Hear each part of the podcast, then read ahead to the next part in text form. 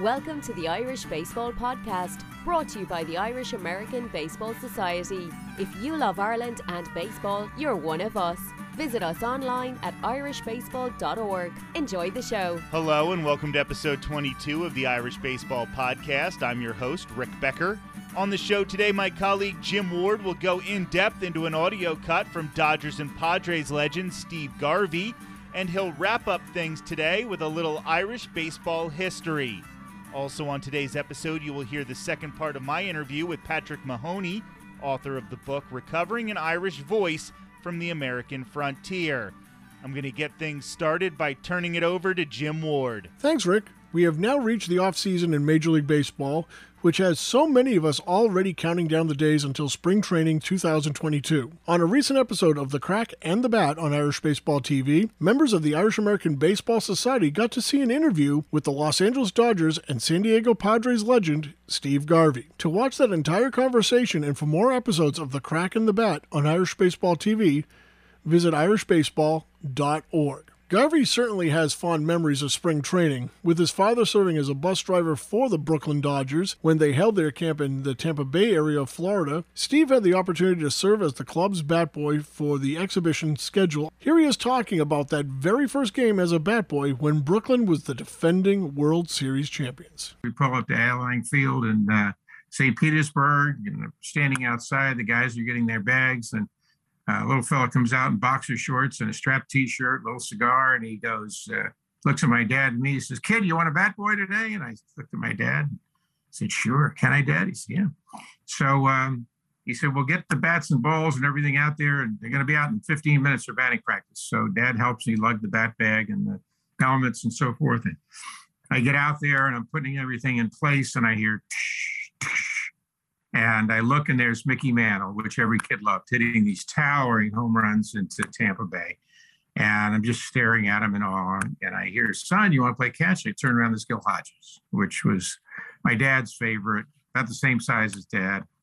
And I said, yes, sir. Now I just got my first Rawlings Heart of the Hide glove it was about 995. You know, that was expensive back then. And I took it off my belt and he tossed me a ball with a little bit of arc. And I'm thinking, you know, Mr. Hodges, I'm starting Little League. I can toss it back, a little more of an arc. And I hear, and I look and boom, ball hits me in the chest. And uh, Gil comes over, you know, quite the family man. He said, You all right, son? I said, uh, Yes, sir. He said, You weren't watching Mickey hit that ball, were you? And I looked at him and I said, Yes, sir. And and and probably the first moment outside of my family, I got a true learning lesson. He looks at me, he says, "Son," I said, "Yes, sir." He said, "We're the world champions."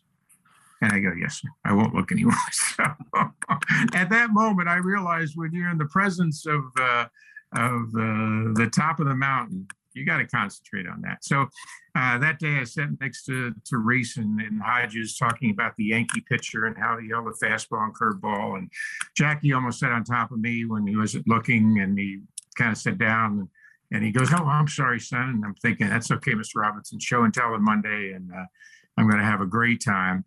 And they won that day. Uh, it was to be Jackie's last spring.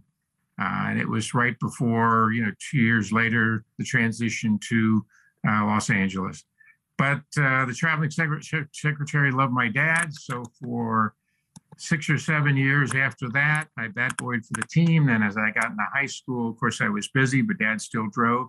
And he actually drove until my uh, last spring with the Dodgers in 82. So uh, quite a history of, of uh, growing up with my idols. That was Steve Garvey on The Crack and the Bat on Irish Baseball TV. I'm Jim Ward, and you're listening to the Irish Baseball Podcast. It was interesting to hear Steve talk about, in so much, very much description of remembering vividly, and I'm sure in color, the sounds of, of the ball whizzing, the crack of the bat of Mickey blasting one over the wall, and it's one of those things when you hear it, it's so funny. You you hear these things, and you you hear a sound, and you the bat sounds a certain way, especially the wood bats. And I wish we could get more wood bats into all levels of baseball, and and you know really eliminate the aluminum bat out of baseball from after from high school on up. Uh, it would be so much better. I mean, I remember playing with the wood bat in little league that's all we had was wood bats, and you know, and when the ball was hit, and you heard it and you knew a good hit because it had a specific sound. And hear Steve talk about that and hearing how Mickey just crushed the ball. And when you hear that certain crack, it makes you want to look. In description, to sit around with some of these legends and Hall of Famers that he was so blessed to sit beside on the bench and soak up everything that he could. It's no wonder that Steve Garvey turned out to be the great legend that he was. Steve Garvey is one of my all time favorite players for a number of reasons. One, he did it the right way. Two, he was the true professional, led by example. And even still today, coming on here on the Irish Baseball Podcast, The Crack in the Bat, being a frequent guest, the irishbaseball.org uh, website. And it's so much fun to hear him describe about that and talking about his dad who drove him even to his, one of his final years in spring training, even when it was the Los Angeles Dodgers I can relate to that because my dad drove a bus too. So, in a way, I can relate a lot to Steve Garvey. For more episodes of The Crack in the Bat on Irish Baseball TV, visit irishbaseball.org. While there, why not join us and become a member of the Irish American Baseball Society and follow the Irish Baseball Podcast and other great things happening with Irish baseball around the world, including Little League in Northern Ireland. I will now turn things back over to my colleague, Rick Becker. I'm Jim Ward, and you're listening to the Irish Baseball Podcast. Thank you, Jim. I'm Rick Becker, and this is the Irish Baseball Podcast. Back in episode 13, I talked with author Patrick Mahoney about his newest book. Today, we welcome Patrick back to the show. Thanks for joining us. Doing great, Rick. On a previous episode, we discussed Patrick's book, Recovering an Irish Voice from the American Frontier. You can obviously go back and listen to that episode, but please pick up the book, Recovering an Irish Voice from the American Frontier. However, today we are going to be talking about the actual purpose of this podcast, and that is baseball.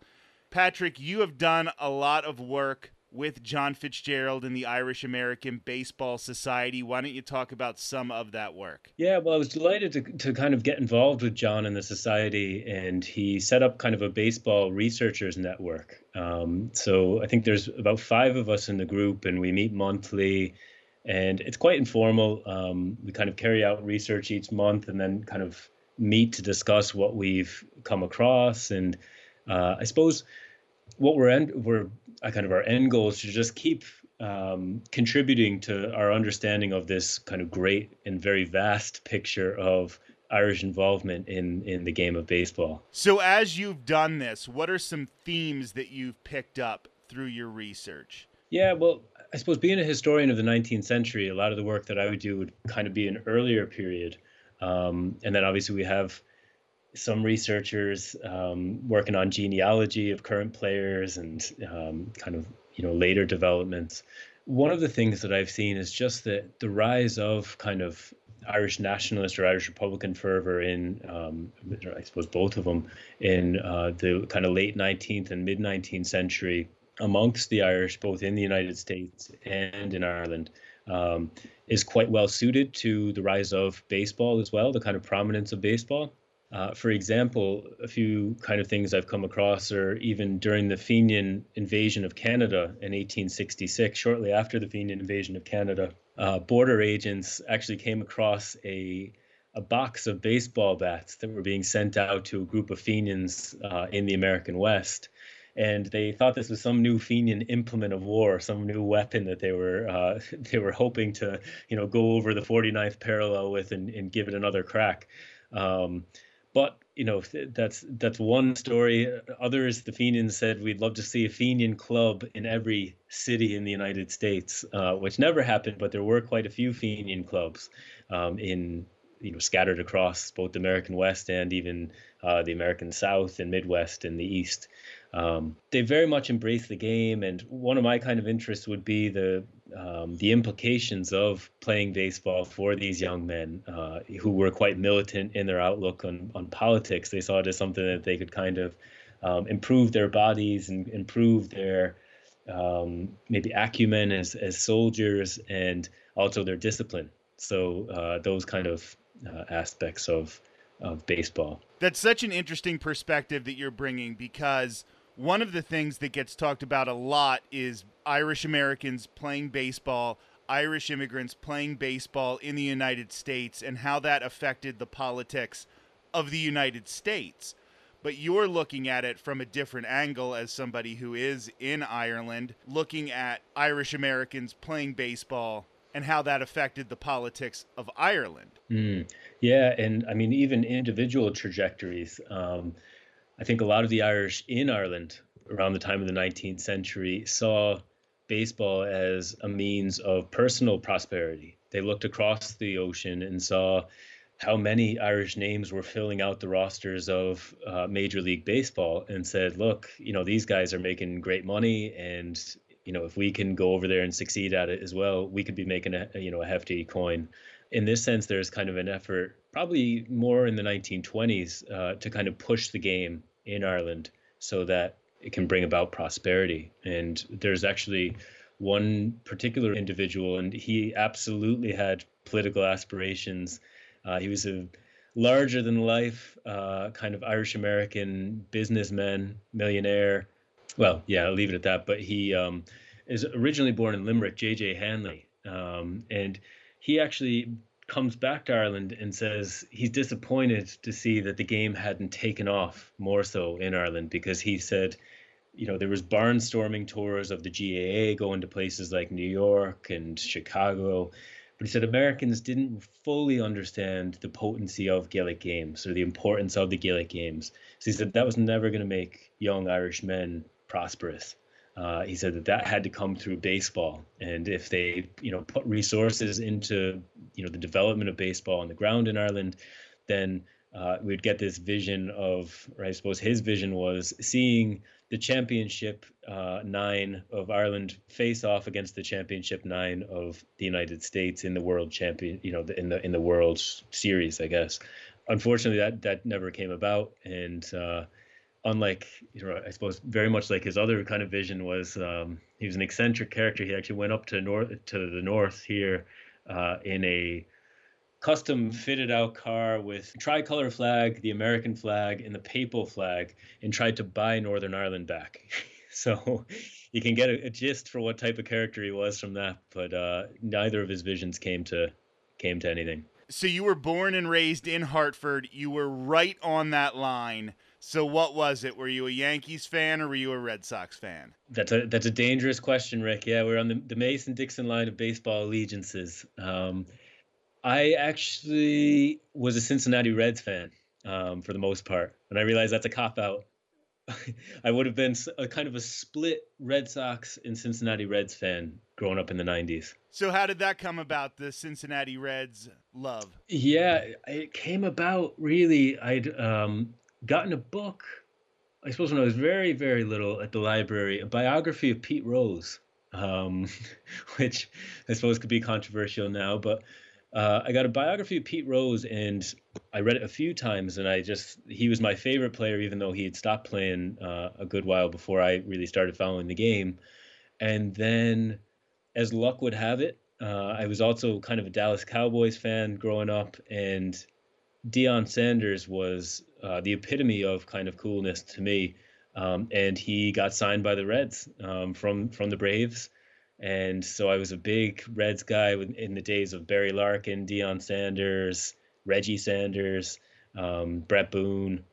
Just had a great squad, great uniforms, and uh, yeah, so I, I, I, avoided somewhat that kind of fierce rivalry that was uh, going on amongst all my schoolmates in Hartford. That's such an interesting perspective because I grew up in an area of Pennsylvania that was kind of stuck in between a bunch of different fan bases. And I ended up just becoming a Red Sox fan because I was watching Wade Boggs. He was my Deion Sanders, if you will. And I think a lot of people aren't used to fandoms coming out of different locations like that. And I think our ages seem to be fairly similar. Hmm. And I think you're going to start seeing a lot more of that with the advent of ESPN, now with the Major League Baseball network. Kids growing up now can see everybody. They're not just getting the local team on television, which I think is opening the possibility of somebody in Florida being an Angels fan or somebody in, you know, Portland, Oregon where they don't have a team linking up with the Astros because they like, you know, or whatever. It, it you're watching players, you're seeing teams develop personalities because of what the front office is doing and maybe you're connecting to a philosophy or to a player more than you are to geography. And I think that did start sort of with our generation because of the way media evolved. Yeah, no, I'd absolutely agree with you. Um, I mean, I can remember as a kid being allowed to stay up and watch uh, Sunday night baseball if the Reds were playing on, uh, you know, wherever they might be being beamed in from. I'd be allowed to stay up and watch that. But I think it is, as you say, just a totally different different um, game for for you know fans, young fans these days, where you can log into Twitter and or Facebook and subscribe to your favorite team and get the almost around the clock updates on old vintage clips, um, you know, from from years gone by or what's going on today. So I think it is just uh, a whole different consumption of of the game and of, um, as you say, connections to players and and everything else. So I think maybe we'll see a few more Cincinnati Reds fans in Connecticut or Pennsylvania. Now, speaking of that, how is baseball growing as you see it in Ireland? Are we starting to see more people get into the sport? That is definitely a major passion of us here, the Irish American Baseball Society and the Irish Baseball Podcast. We would love to see it pick up a little more of a fandom over in Ireland. So, what are you seeing on the ground? I think in terms of both playing baseball in Ireland and definitely in terms of fandoms, um, that it, it is caught on tremendously um, from from days gone by, because I can remember as a kid, um, you know, coming over on visits and like people having pretty much no interest in what was going on. If you were talking about, you know, um, whatever happened to be, you know, the, the playoffs or you know whatever moment it was in um, in baseball, the, the baseball season. But even when I was in university in Galway, um, I kind of my immediate group of friends probably followed what was going on with the New York Yankees closer than anybody that I would be friends with back in Connecticut or in in uh, Woodlawn or in the Bronx. So that was always kind of a funny point to me. And they always had a very specific kind of take on it. And as you mentioned before about kind of players and being connected to players and, and the kind of the advent of the a different advent of the, the kind of reception of the game, they would all be following in a different time zone. So it was very rare, I think, that they were actually watching the games, but they were watching the playbacks of the games in the morning. So they would be huge Derek Jeter fans or huge um, Tanaka fans and they would kind of follow those players religiously, even if they weren't watching, you know, every game or even uh, if they were seeing, you know, the odd game. And then, of course, a lot of the guys that would have come back off of J1s, uh, you know, they were spending the summer in places like Woodlawn or out in Chicago or Boston. They a lot of them would have developed that interest in baseball and then kind of brought it back with them and kept following the teams of the cities that they were living in. I think it's always interesting to remember. I was a history major in college. You that is your profession. You are an historian. It's important to remember that history is always happening. And when we think about something like Irish American baseball history or baseball history in general, the things you're witnessing now are the modern history of baseball. So, how things like Sports Center and the internet are affecting the fandoms now in different ways, much like radio and then television affected the way we perceived this same game a hundred years ago and why it's so different. So the modern history that we're seeing is just sort of playing out in that little description that you gave there. Thank you so much for joining us. Both conversations from the previous episode about your book, Recovering an Irish Voice from the American Frontier. That was wonderful. And of course, we always just enjoy talking a little bit of baseball and I appreciate that today as well. Thank you, Rick. I'm Rick Becker, and this is the Irish Baseball Podcast. Here's my colleague Jim Ward to wrap up today's episode with some Irish baseball history. Thanks, Rick. The dog days of August. We've all heard that phrase in baseball before. Teams have crossed the halfway point of the season, the temperature really starts to get unbearable, and it isn't quite time for the excitement of the pennant race. There just isn't that light at the end of the tunnel, when a lot of players need a little break and may not have the stamina that they once had back in April. Well, that wasn't the case for Joe McGinnity in August of 1903. The pitcher who earned the nickname Iron Man won both ends of a doubleheader three times in that one month. It was a feat he accomplished two other times in his career. McGinnity's durability was legendary. In just 10 seasons in the National or American Leagues, he led baseball in innings pitched on four different occasions. He topped baseball in appearances on the mound six times, games started twice, and complete games also twice. Those two seasons he led the league in complete games, he had 39 and 44 respectively. As a matter of fact, he had more than 30 complete games seven times in his 10 seasons. The Ironman racked up more than 3,400 career innings while posting an incredible 2.66 ERA. As you could imagine, that workload and low ERA kept him in the running for the league lead in wins more often than not. He topped that category five times and had a career high 35 wins with the New York Giants in 1904 when he had the best ERA in baseball and of his career at 1.66. Later in his career as a coach with the Brooklyn Dodgers, McGinnity didn't appreciate the organization's policy on carrying as many as 10 pitchers on the roster. He told the United Press, quote, they have been influenced into the belief that they should not have to work without a long rest and that they can't be effective without that rest, unquote. Despite his large size for that time period, 5'11 and 204 pounds, McGinnity wasn't known for overpowering hitters with fastballs. Instead, the righty relied on a so called rising curveball that he nicknamed Old Sal. Connie Mack described the Iron Man as, quote, a magician. Mack added that McGinnity, quote, knew all the tricks for putting a batter on the spot, unquote. McGinnity's father, Peter, was born in Dublin before immigrating to the United States in 1861. Peter worked in the coal mines, and after his death, his son Joe took up that profession for a time. Since the life of a coal miner in that era was a transient one, Joe never had any formal schooling.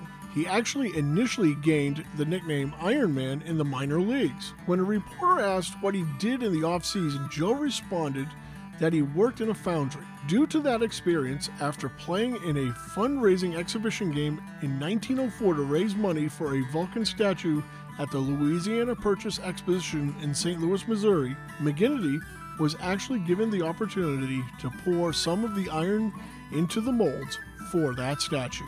Joe Iron Man McGinnity was selected to the National Baseball Hall of Fame by the Veterans Committee in 1946, 17 years after his death. In his legendary 2001 book, The New Bill James Historical Abstract, James listed McGinnity as the 41st greatest hurler in baseball history. I'm Jim Ward, and this is the Irish Baseball Podcast. To learn more about other Irish baseball legends, visit irishbaseball.org. For my colleague Jim Ward, Padres and Dodgers superstar Steve Garvey, and Patrick Mahoney, author of the book Recovering an Irish Voice from the American Frontier, I'm Rick Becker, and this has been episode 22 of the Irish Baseball Podcast. Thanks for listening to the Irish Baseball Podcast. The Irish Baseball Podcast is a production of the Irish American Baseball Society. Visit us online at irishbaseball.org and connect with us on social media. And remember, there's no place like home.